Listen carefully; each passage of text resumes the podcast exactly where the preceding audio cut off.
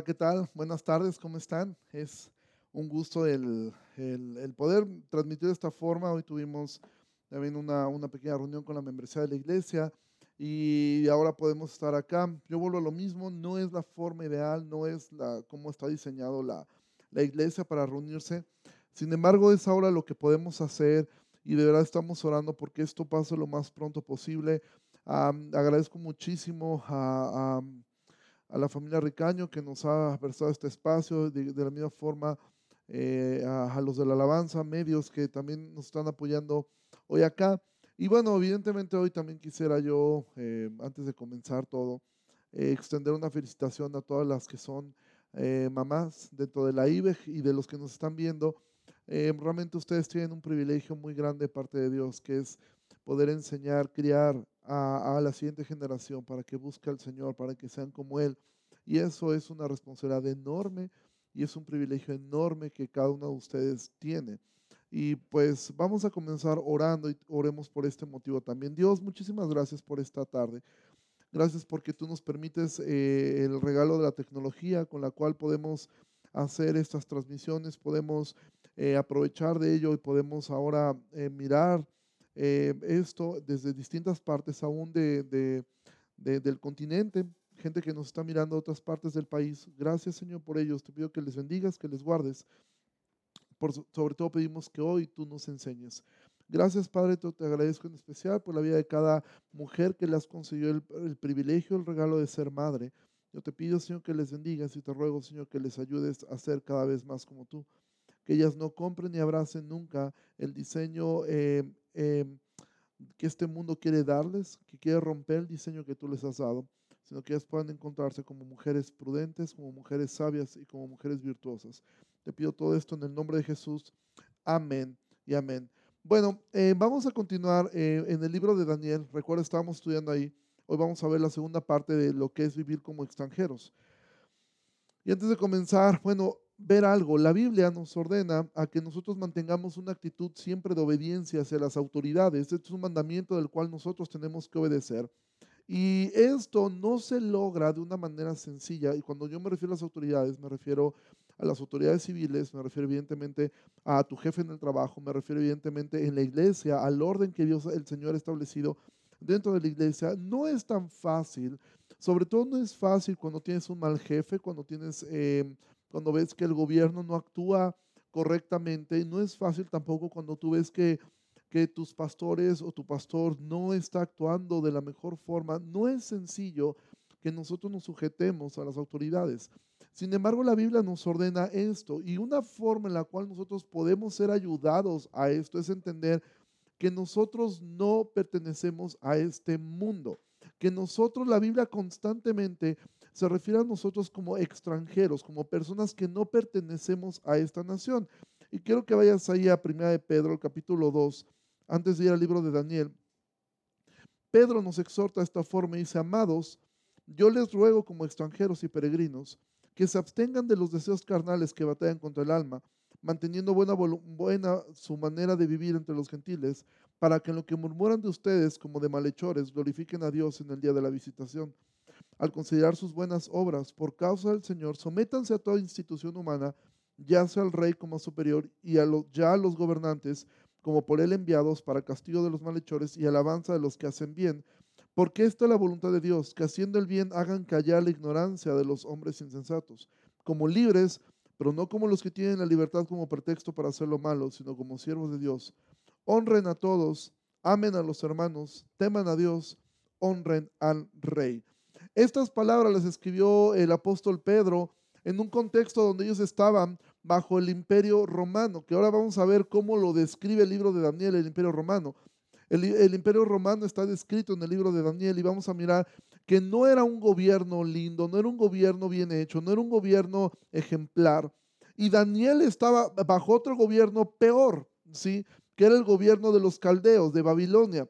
Y él estaba bajo este exilio. Tú recordarás, estuvimos viendo que él fue llevado de adolescente a, Babilonia en el exilio y miramos lo que ellos tuvieron que soportar por mantenerse ellos siendo congruentes. Cómo es que el rey Babilonia quiso enseñarle las costumbres, la cultura y ellos lo aceptaron, aprender ciertas costumbres que no iban contra lo que Dios decía, cómo es que les cambiaron los nombres y aprendimos que eso es lo que hace el mundo. El mundo te quiere dar una identidad, te quiere decir, tú eres, tú no eres más que un abogado, tú no eres más que una maestra, tú no eres más que un pastor, o quizá también te pone otros títulos, tú eres una persona eh, mala, tú eres una persona que ha hecho todo mal toda su vida, tú eres un fracasado, tú eres, etcétera.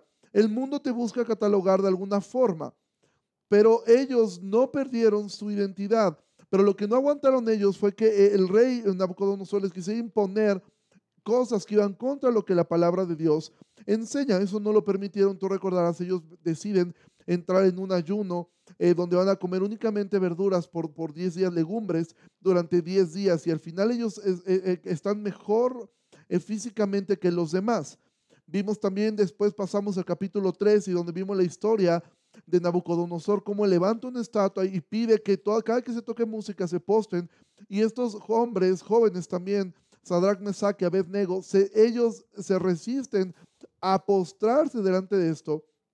Y después vimos en el capítulo 4 cómo es que Daniel oraba, y él busca, perdón, capítulo 6, cómo es que Daniel oraba y buscaba al Señor porque querían encontrar algo eh, eh, contra él, pero él no se avergonzaba de su fe. Ahora, la Biblia nos ordena a que nosotros honremos a las autoridades, pero también la Biblia nos dice que hay justicia divina para ellos. Yo sé que probablemente ningún gobernante de nuestra ciudad o país mire esta transmisión. Sin embargo, no deja de ser algo que Dios habla hacia ellos también. Dios no va a dejar sin consecuencias a los gobernantes injustos. Y de eso se trata precisamente un poco de lo que vamos a mirar pero también vamos a mirar cómo es que estos hombres podían aguantar todo esto, cómo es que estos hombres vivían en un sistema realmente inmoral, realmente pagano, realmente un desastre, pero cómo es que ellos estaban ahí. Entonces, vamos a tener que cubrir esos capítulos que no vimos la semana pasada. La semana pasada vimos el capítulo 1, que fue la historia de cómo llegan estos hombres ahí. Vimos el capítulo 3, que es la historia de eh, el horno el horno de fuego, y de ahí vimos este, el capítulo 6, que es la historia de Daniel en el foso de los leones. Pero ¿qué fue lo que ocurrió en estas partes? Bueno, el capítulo 2 de Daniel nos habla acerca de un sueño que tuvo Nabucodonosor. Después que estos hombres decían solamente comer legumbres, Daniel y sus amigos fueron hallados diez veces mejores que el resto de los sabios del país. Y entonces el capítulo 2 nos narra que Nabucodonosor tuvo un sueño.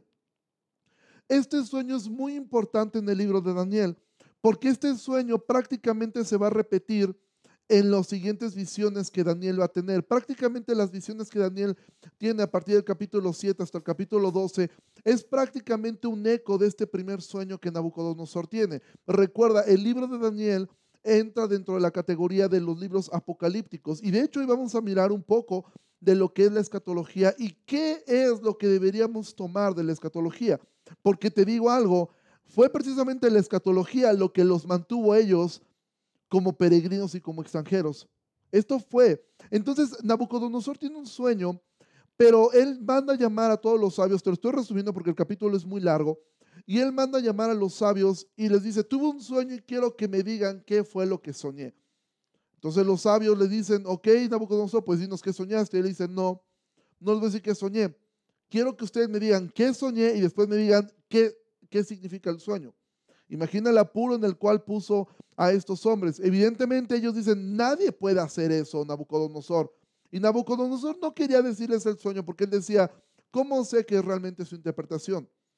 Entonces él se enoja, tiene un rey caprichoso, un rey pagano, un rey cruel. Entonces él manda matar a todos los, los sabios, todos los astrólogos que él tenía. Y es aquí donde aparece Daniel.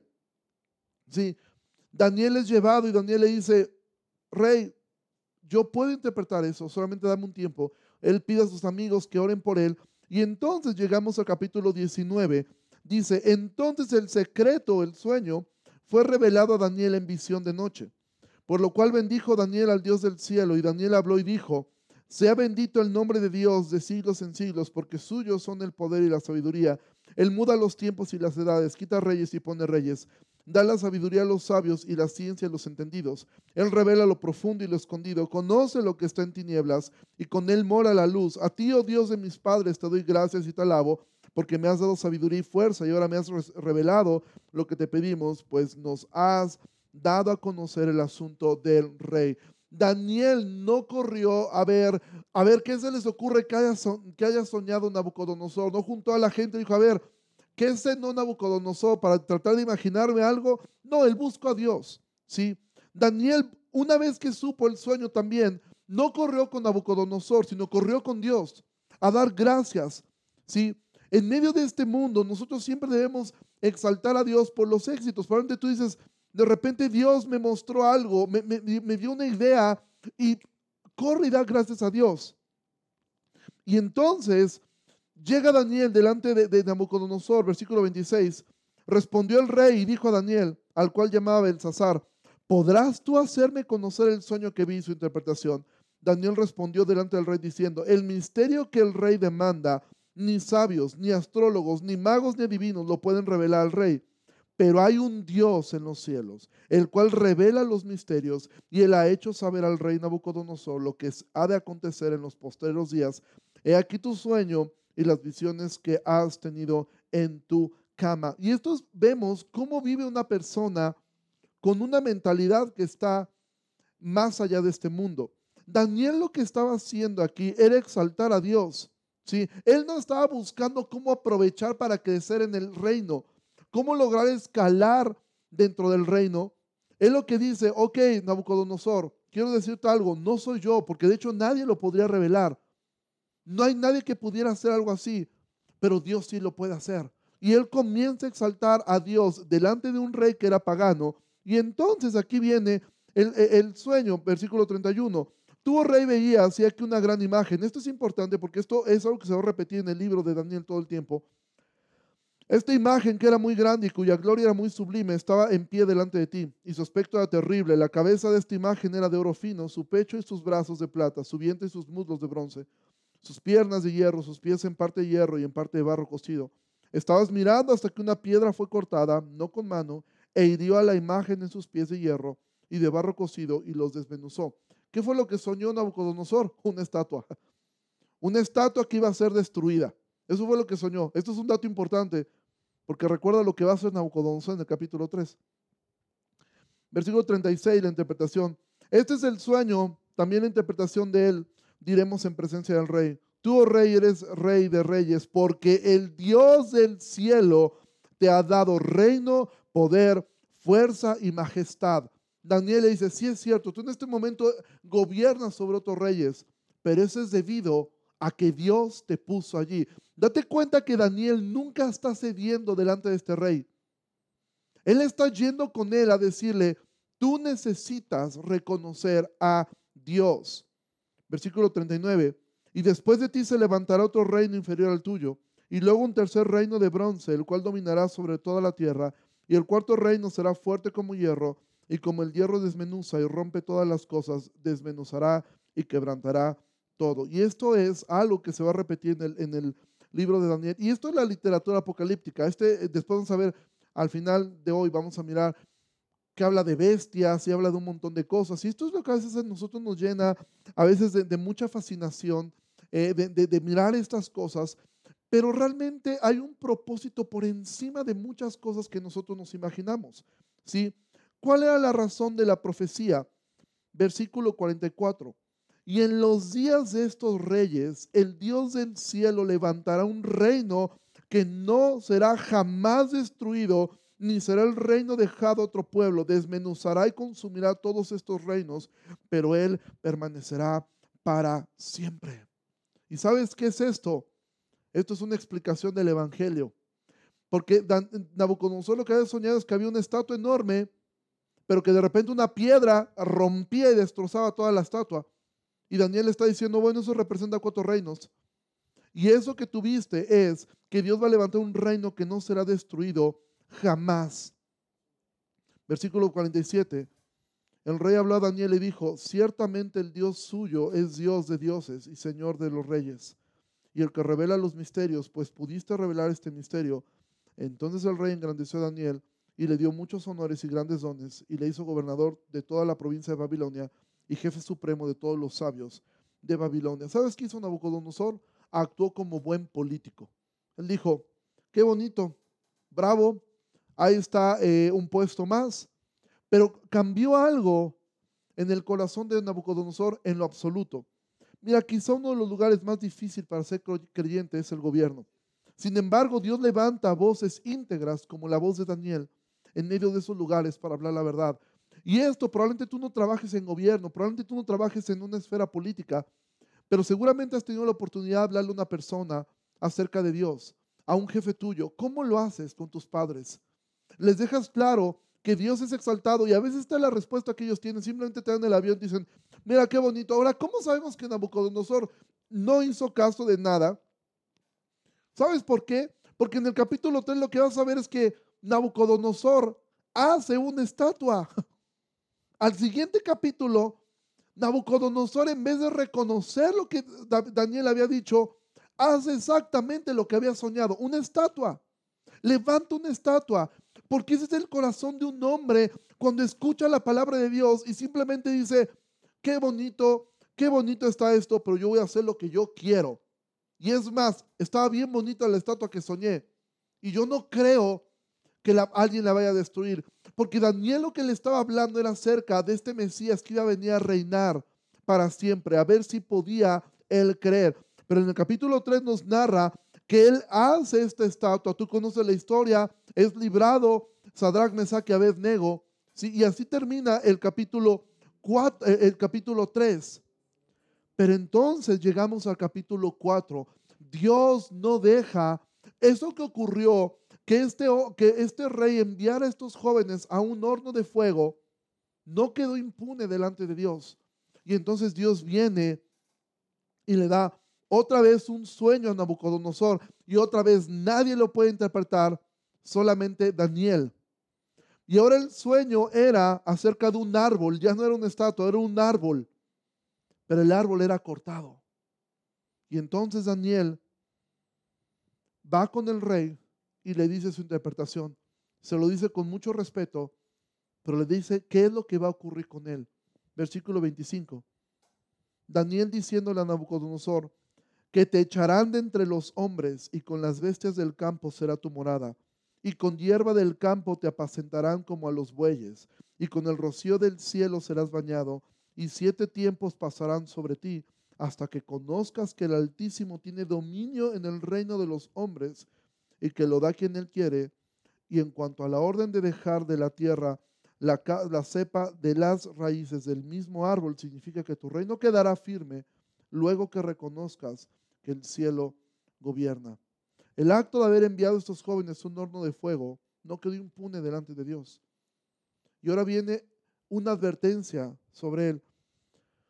Y date cuenta, ahora estamos hablando de un rey cruel como Nabucodonosor y Daniel diciéndole, esto es lo que va a ocurrir.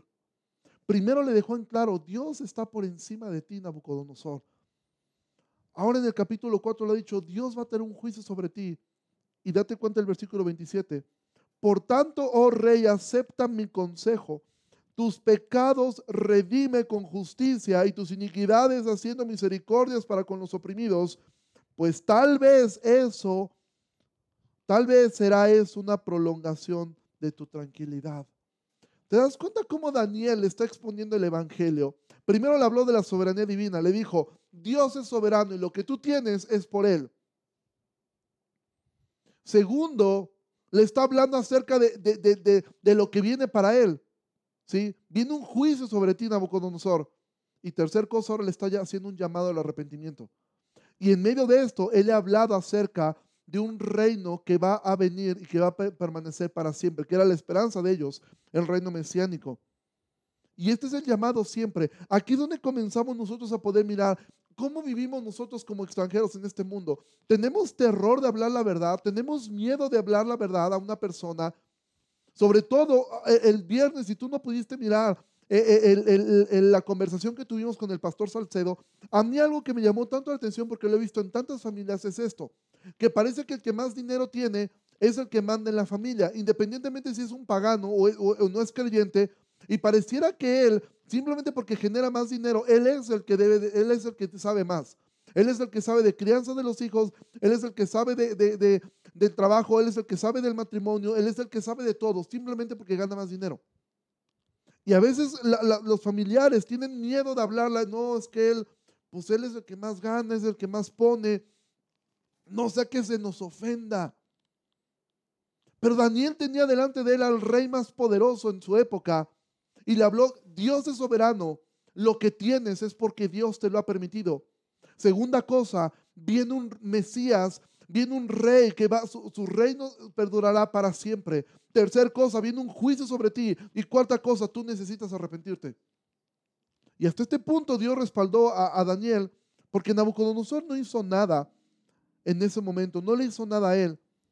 Pero él escuchó la advertencia y él dijo, como muchos piensan, sobre todo la gente que es rica, están en medios de poder, piensan, nunca me va a pasar nada. Nunca. Nunca seré descubierto. Nunca va a ocurrir nada. Pero entonces viene el versículo 29. Al cabo de doce meses, paseando en el palacio real de Babilonia, habló el rey y dijo, ¿no es esta la gran Babilonia que yo edifiqué para casa real con la fuerza de mi poder y para gloria de mi majestad? Aún estaba la palabra en la boca del rey cuando vino una voz del cielo a ti se te dice, rey Nabucodonosor, el reino ha sido quitado de ti. Y entonces Nabucodonosor cae como un loco. Y dice la Biblia que él se vuelve como una bestia. Pierde totalmente noción de todo y prácticamente se va a vivir afuera como un animal. Y es que eso es lo que debe ocurrir cuando una persona es expuesta al Evangelio. Paul Washer dice, o se convierten o se rebelan como animales, pero no pueden quedar igual. Nabucodonosor literalmente se volvió como un animal. Y entonces viene este estado, y esto es el estado espiritual de muchas personas. Cuando una persona se niega a escuchar el Evangelio, se niega a aceptar la soberanía divina, se niega a aceptar que, Cristo es su única esperanza, se niega a aceptar que Él merece un castigo y, se niega a aceptar al arrepentirse, es como si se volvieran animales, bestias. Esa es la forma como, como Daniel en las visiones va a describir a estos reinos como bestias, como animales. Sin embargo, aquí llegamos, ahora pasamos, eh, eh, seguimos en el capítulo 4. Nabucodonosor sí vuelve a Dios, versículo 34. Mas al fin del tiempo, yo Nabucodonosor alcé mis ojos al cielo y mi razón me fue devuelta. Y bendije al Altísimo y alabé y glorifiqué al que vive para siempre, cuyo dominio es sempiterno y su reino por todas las edades. Y date cuenta lo que él dice. Todos los habitantes de la tierra son considerados como nada, y él hace según su voluntad en el ejército del cielo y en los habitantes de la tierra. Y no hay quien detenga su mano y le diga, ¿qué haces? Nabucodonosor entonces entendió lo primero que Daniel había dicho, Él es soberano. Y en un instante me quitó todo. Todo me quitó. Versículo 37. Ahora yo Nabucodonosor alabo, engrandezco y glorifico al Rey del cielo, porque todas sus obras son verdaderas y sus caminos justos. Y Él puede humillar a los que andan con soberbia. ¿Recuerdas el libro de Abrías? ¿Cuál era el problema de esta nación? ¿Cuál era el problema de los descendientes de, eh, de Saúl, de Edom? El orgullo. Ese era su problema. Eso era lo que a ellos los descalificó completamente. Aceptar la soberanía divina como lo aceptó Nabucodonosor es el primer paso para creer el Evangelio. Nabucodonosor se arrepintió después de ser humillado. Pero muchas veces esto llega, el arrepentimiento llega a muchas personas hasta que lo pierden todo. Si tú estás escuchando este mensaje por primera vez, este es un buen llamado para tu vida.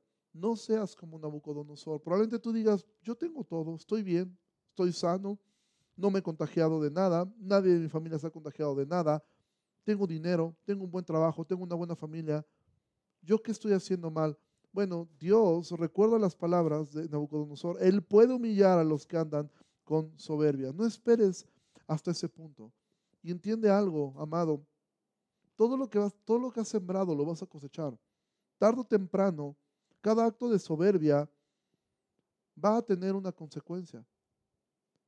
Todo lo que hacemos va a traer una consecuencia aquí, o peor, en la eternidad.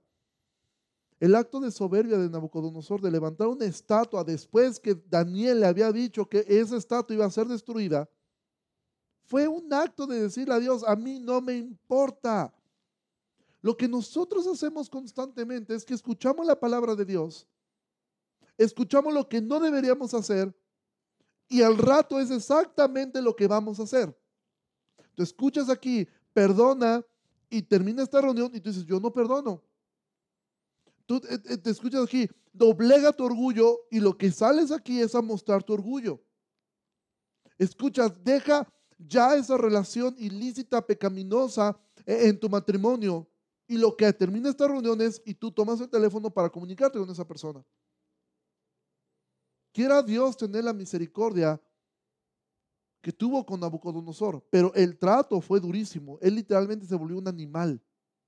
Y el trato de Dios sobre los que van a ser salvos, a veces es muy duro.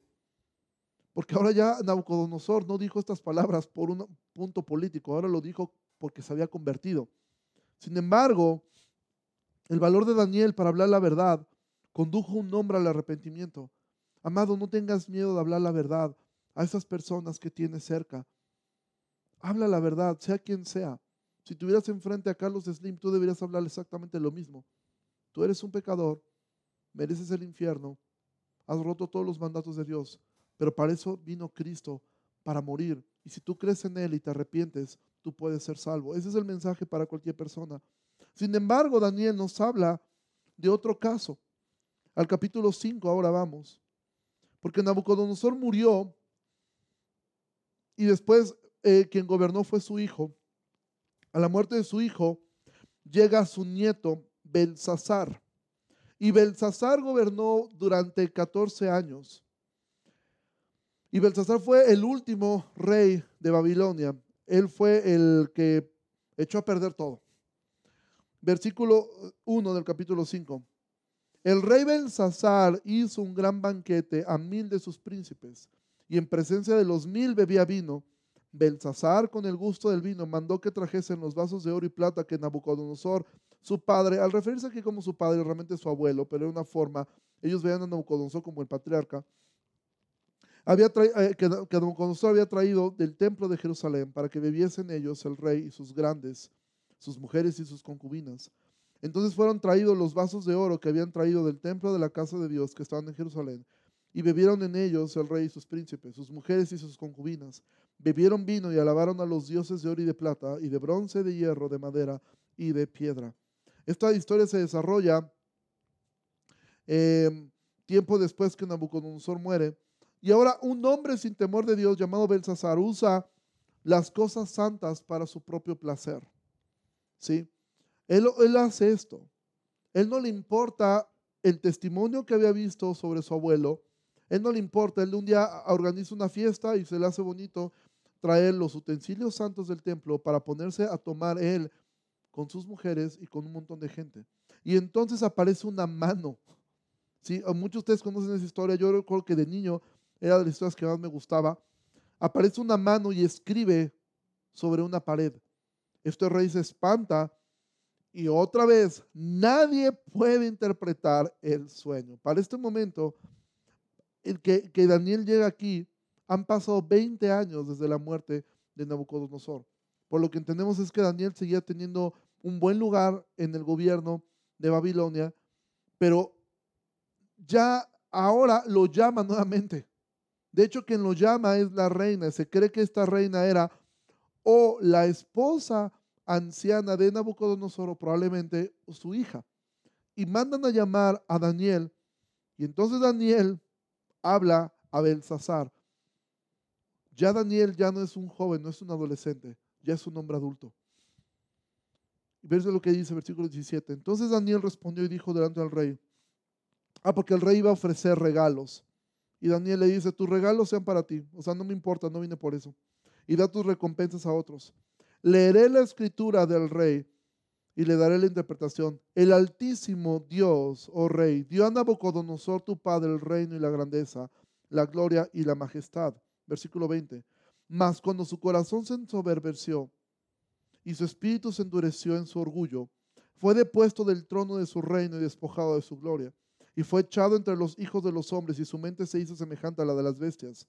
Y con los asnos monteses fue su morada, y hierba le hicieron comer como a buey, y a su cuerpo fue mojado con el rocío del cielo, hasta que reconoció que el Altísimo Dios tiene dominio sobre el reino de los hombres, y que pone sobre él a quien le place. Y tú, su hijo Baltasar, no has humillado tu corazón, sabiendo todo esto, sino que contra el Señor del cielo te has ensorbecido, me cuesta esa palabra, e hiciste traer delante de ti los vasos de su casa, y tú y tus grandes, tus mujeres y tus concubinas, bebieron vino en ellos. Además de esto, diste alabanza a dioses de plata, de oro, de bronce, de hierro, de madera y de piedra, que ni ven ni oyen, ni saben, y al Dios en cuya mano está tu vida y cuyos, y cuyos son todos tus caminos, nunca honraste.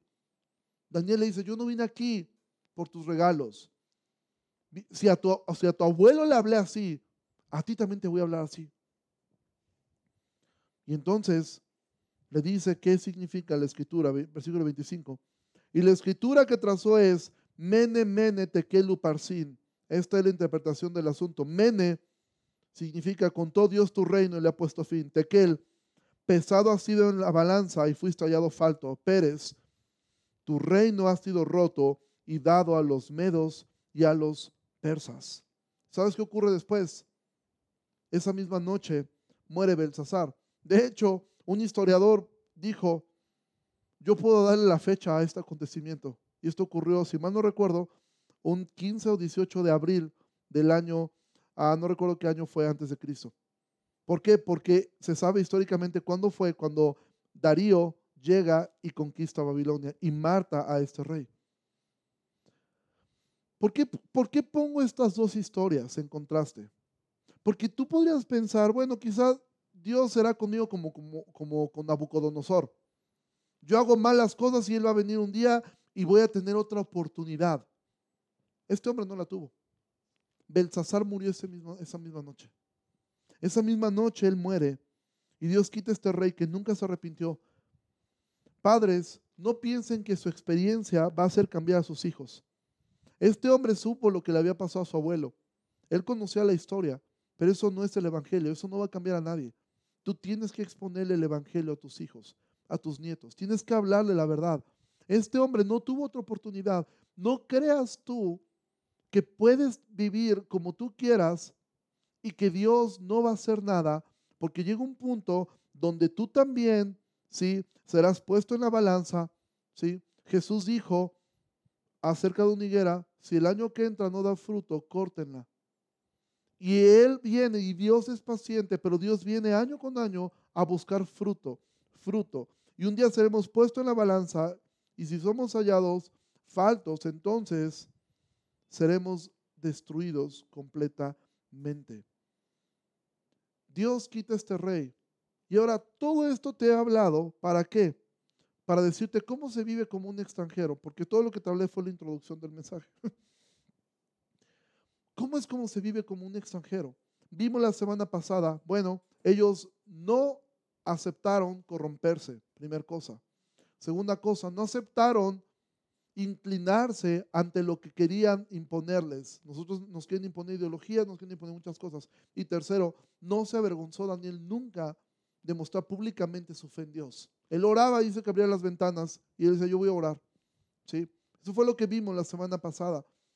Pero ¿cómo es que estos hombres también vivían en la parte práctica. Estos hombres eran personas que hacían bien su trabajo, eran mejores que los demás, pero nunca tuvieron temor de exponer. Esto que estamos viendo, la forma como él hablaba realmente es una exposición del Evangelio. ¿Por qué? Porque ellos entendían, esto que está aquí se va a acabar. Esto es pasajero. Ellos estaban esperando por este Mesías. Y Daniel llegó como un adolescente al cautiverio. Y mira, él, fue un político transeccional. ¿sí? Pasó por Nabucodonosor, pasó por su hijo, pasó por su nieto y llegó hasta Darío. Y en los cuatro gobiernos, Daniel tenía un puesto importante. Pero con todos hubo problemas. La esperanza de Daniel nunca estuvo en, ahora que cambiemos de gobierno, las cosas se van a poner mejor. No, esa no era la esperanza de Daniel. Su esperanza siempre estuvo en Dios. Darío fue alguien que, que fue cercano a Daniel y Darío aceptó que lo arrogan al foso de los leones. Entonces realmente a Daniel no es que él confiara en esto. Ahora, ¿qué es lo que sostenía a estos hombres? ¿Qué es lo que sostenía a estos hombres? ¿Qué es lo que nos puede sostener a nosotros? Mira, a partir del capítulo 6 viene la historia de cómo Darío llega, Darío y Ciro es el mismo nombre, Darío llega a, conquistar ahora Babilonia y tú conoces la historia, le da un buen lugar a Daniel dentro, de, dentro del reino, pero hay unas personas que le tienen envidia y por eso termina en el foso de los leones del cual es librado. Y ahí terminan las historias personales en el libro de Daniel. A partir del capítulo 7 hasta que termine, es toda la parte eh, apocalíptica del libro. ¿Sí? Son los sueños que Daniel tiene, visiones que Daniel tiene y la interpretación de algunos detalles. Pero aquí tendríamos que volver a retroceder. ¿Cómo es que vivieron? Recuerda, este rey Belsasar solamente aparece una vez en el capítulo, pero ve cómo comienza el capítulo 7, versículo 1. En el primer año de Belsasar, Belsasar fue rey 14 años. Imagina cómo era este rey. Ya tuvimos una descripción de él. Bueno, Daniel tuvo que soportar 14 años este rey. Pero en el primer año de Belsasar, rey de Babilonia, tuvo Daniel un sueño y visiones de su cabeza mientras estaba en su lecho. Luego escribió el sueño y relató lo principal del asunto. ¿Sí? Mira, Dios alienta a Daniel a soportar un rey tan pagano como Belsasar. Y Dios nos ha dotado a nosotros de algo que nos debería de dar esperanza. La visión que tiene en el capítulo 7 es un recordatorio del, sueño que tuvo Nabucodonosor en el capítulo 2 de la estatua, pero ahora hay más detalles, ¿sí? Ahora, simplemente como algo que me recordó mucho ahora que leía esto, es, este fue el primer texto que yo leí en toda mi vida, como, como, como ser humano. Yo tenía como siete años y yo recuerdo que donde ah, yo iba a catecismo y nos decían, lean la Biblia, yo nunca había leído la Biblia, entonces un día agarré una Biblia, que mi mamá tenía una Biblia gigante, y la abrí y leí este texto. Me acuerdo porque yo cuando veía de las bestias, a mí me dio miedo esta historia y un grado de fascinación porque yo me quería imaginar al oso, al leopardo, al león con alas, y me dio mucho miedo y le pregunté a mi mamá, es que no le entiendo, mi mamá lo leyó, me dijo, pues yo menos, o sea, no le entiendo. Y por eso ahora me dio tanto gusto poder leer esta historia nuevamente y poderla compartir. Versículo 2 dice, miraba yo en visión de noche y aquí que los cuatro vientos del cielo combatían en el gran mar y cuatro bestias grandes, diferentes la una de la otra, subían del mar. Y aquí ya te, te relacionas, esto es el lenguaje apocalíptico, este es el lenguaje que ves en el libro de Apocalipsis. Pero yo quiero que hoy podamos mirar porque esto es algo que sostenía a estos hombres.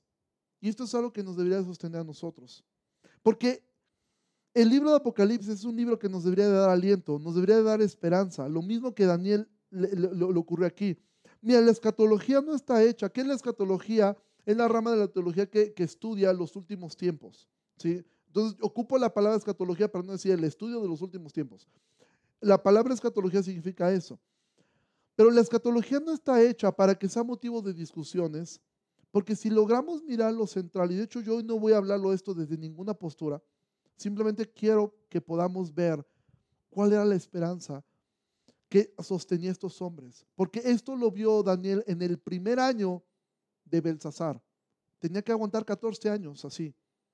Y después va a haber otra visión que ve en el tiempo de Darío. Y esto era lo que sostenía ellos. ¿Qué fue lo que hizo que, que le dio esperanza a los creyentes eh, eh, del primer siglo? Fue el libro de Apocalipsis. El libro de Apocalipsis era un libro que les daba esperanza a ellos, que les daba aliento. No era un libro que les daba miedo, ni era un libro para que ellos estuvieran discutiendo todo el tiempo. Y si nosotros logramos mirar lo central, vamos a ser alentados de ellos. Y vamos versículo 4, el que empiezan las bestias. La primera era como el león y tenía alas de águila.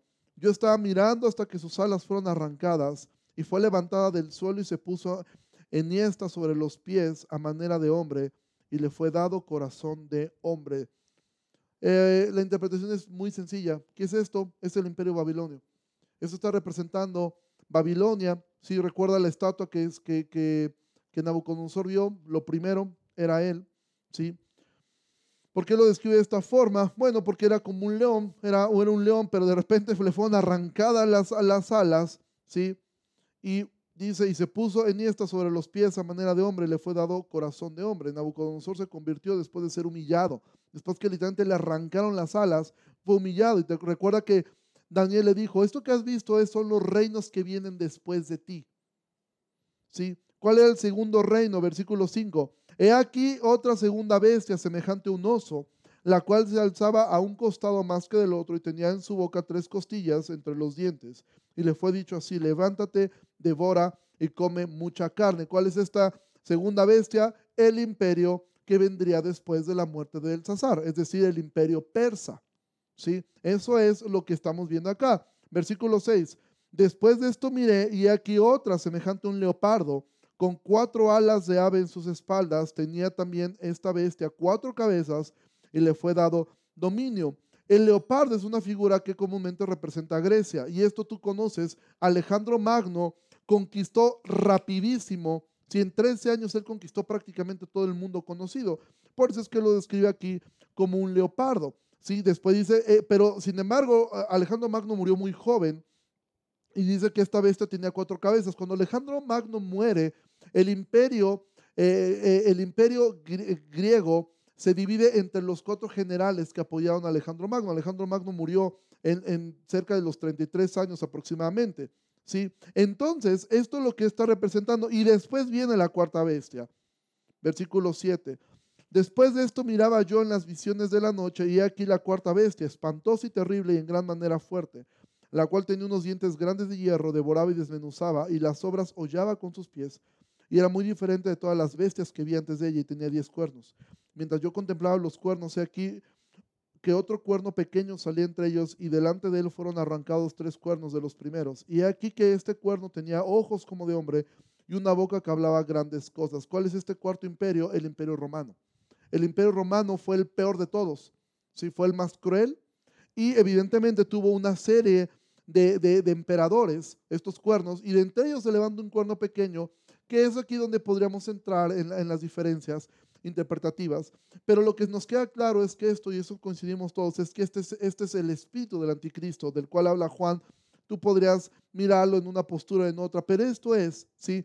¿Por qué? Porque surge del imperio romano ese pequeño cuerno, ¿sí? Eh, que es este espíritu anticristo. De entrada, ellos, ellos crucificaron a Jesús, ¿sí? Segundo, ellos nos dieron toda esta herencia de una iglesia eh, terrible como es la iglesia católica romana, ¿sí? que es parte de este espíritu. Pero esto a Daniel lo vio, lo entendió y dijo, ok, son cuatro imperios que vienen después. Pero esto es lo importante de la escatología. Versículo 9. Estuve mirando hasta que fueron puestos tronos y se sentó un anciano de días, cuyo vestido era blanco como la nieve y el pelo de su cabeza como lana limpia su trono llama de fuego y las ruedas del mismo fuego ardiente. Un río de fuego procedía y salía delante de él. Millares de millares le servían y millones de millones asistían delante de él. El juez se sentó y los libros fueron abiertos. Yo entonces miraba a causa del sonido de las grandes palabras que hablaba el cuerno. Miraba hasta que mataron a la bestia y su cuerpo fue destrozado y entregado para ser quemado en el fuego. habían también quitado a las otras bestias su dominio pero les había sido prolongada la vida hasta cierto tiempo. Miraba yo en la visión de la, noche y aquí con las nubes del cielo venía uno como un hijo de hombre. ¿No te recuerda esto algo? Jesús siempre se identificó como el hijo del hombre, porque era una referencia a Daniel. Como un hijo de hombre que vino hasta el anciano de días y le hicieron acercarse delante de él y le fue dado dominio, gloria y reino para que todos los pueblos, naciones y lenguas le sirvieran. Su dominio es dominio eterno que nunca pasará y su reino uno que no será destruido. Y esto nos recuerda a la, a la estatua que soñó Nabucodonosor, que le dijo, mira, sí, son una estatua enorme, pero un día una piedra va a llegar y las va a destrozar a todos. Y de esa estatua, en el sueño de Nabucodonosor se levantaba una montaña. Esto era lo que dejó a Daniel perplejo. Al inquirir sobre esto, versículo 25, hablando de este cuerno pequeño, dice, y hablará palabras contra el Altísimo, que es lo que hace el espíritu del anticristo todo el tiempo, y los santos del Altísimo quebrantará y, y pensará en cambiar los tiempos y la ley, y serán entregados en su mano hasta tiempo y tiempos y medio tiempo, pero se sentará el juez, este pero es hermoso, se sentará el juez y le quitarán su dominio para que sea destruido y arruinado hasta el fin, y que el reino y el dominio y la majestad de los reinos debajo de todo el cielo sea dado al pueblo de los santos del Altísimo, cuyo reino es reino eterno, y todos los dominios le servirán y obedecerán. Aquí fue el fin de sus palabras. En cuanto a mí, Daniel, mis pensamientos me turbaron y mi rostro se demudó, pero guardé el asunto en mi corazón. Esto es lo que sostenía estos hombres. Saber que al final de la historia Dios gana. Que al final de la historia Dios siempre gana. Esto es lo que ellos nos hacía ver. Este es un imperio y de hecho esto se va a poner peor porque después de Nabucodonosor viene un imperio peor, después uno peor y al final uno peor. Pero al final Dios gana. Y esto es como nosotros deberíamos vivir como extranjeros. Nos sujetamos a las autoridades, pero para hablarle la verdad, algunos se convertirán, otros se perderán. Y para todo creyente, esto debería significar la escatología. Cristo vencerá al final de la historia. Esto nos debe dar esperanza de saber, ahora sufro injusticias, ahora sufro momentos duros, y sí, hay cosas extrañas, hay cosas difíciles, pero al final el Hijo del Hombre le será entregado todo dominio, todo poder, y Él reinará eternamente. La escatología me debe dar esperanza de que este no es mi hogar, mi hogar es lo que sigue, es lo que viene después, que este mundo va de mal en peor, pero Dios va haciendo crecer su gracia, porque donde sobreabunda el pecado, sobreabunda su gracia. La escatología debería darme esperanza de saber que sí, reinos se levantan, presidentes llegan, presidentes se van, pero Dios sigue reinando y sigue siendo soberano sobre cada caída económica, sobre cada pandemia, sobre cada incertidumbre. Dios sigue siendo Dios soberano, controlando absolutamente todo. Tengo esperanza en que el juez perfecto destruirá toda la maldad al final de la historia me da esperanza que el reino de Dios es eterno, no es temporal, no es un reino en el cual vamos a entrar diciendo, ¿cuánto tiempo va a durar esto? ¿Y qué tal si se acaba? ¿Y qué tal si un día Dios se equivoca? No, y mi esperanza está en saber que Jesús regresará. Esa es la razón de la escatología. No es para que estemos peleándonos, no es para que, y sí es respetable las distintas posturas que cada uno puede tener y podríamos entrar en detalle respecto a si este cuerno pequeño es una cosa o era otra cosa, ¿sí? Pero lo importante de esto era que esto yo les daba esperanza. Daniel entendía que eran imperios, pero Daniel nunca supo de Alejandro Magno. Sí, él nunca supo de Augusto César. Él solamente sabía una cosa. Al final, él va a reinar.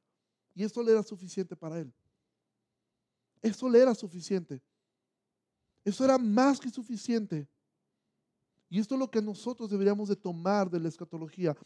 no tengas miedo de leer Apocalipsis, pero no quieras leerlo para querer entender cada detalle. Mira, llevamos dos mil años y nadie ha logrado comprender al 100% ese libro y por eso existen tantas corrientes escatológicas. Pero lo que todos hemos llegado a tener esperanza es esta. Al final de todo Dios gana. Y al final de todo Él reina. Y al final de todo Él destruye la maldad. Y al final de todo nos va a dar una herencia con Él para siempre. Versículo 13, mira lo que dice. Miraba yo en la visión de la noche y aquí con las nubes del cielo venía uno como el Hijo de Hombre, que vino hasta el anciano de días. Y le hicieron acercarse delante de él y le fue dado dominio, gloria y reino, para que todos los pueblos, naciones y lenguas le sirvan.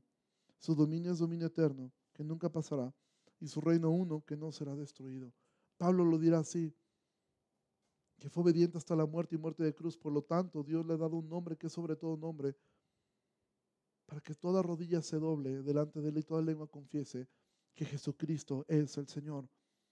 Estas visiones que tú puedes leer desde el capítulo 7 eh, hasta que acabe el libro, Vas a ver constantemente, vas a historia eh, de carnero las 70 semanas, pero todo apuntaba a lo mismo, a exaltar a Cristo, a exaltar a ese Mesías, a exaltar a ese Hijo de Hombre que iba a venir un día.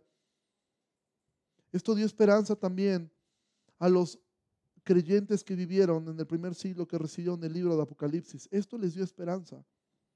La escatología me sirve para mirar a Cristo en su punto más alto, cuando por fin destruya toda la maldad y podamos mirarle cara a cara eternamente. Esa es la finalidad de la escatología, poder ver a Dios, a Jesús, en el punto más alto, cuando toda maldad sea destruida cuando todo esto haya pasado y cuando estemos con Él eternamente. Eso es vivir como extranjero. Esto sostuvo a Daniel por 14 años soportando un rey como Belsasar. Y el día que lo tuvo enfrente, le dijo, tu reino ha sido quitado. Esta misma esperanza debemos tener nosotros. Mira, hay una palabra que es maranata. Y esto era uno de los saludos que tenían eh, los, primeros creyentes. Ellos se saludaban de esta forma, Maranata, era una forma de saludarse, era una forma de despedirse. Maranata significa el Señor regresa, el Señor vuelve. Ellos vivieron bajo el yugo de la cuarta bestia, del yugo de la bestia que está representando al imperio romano, la que se escribe aquí que fue la peor de todas.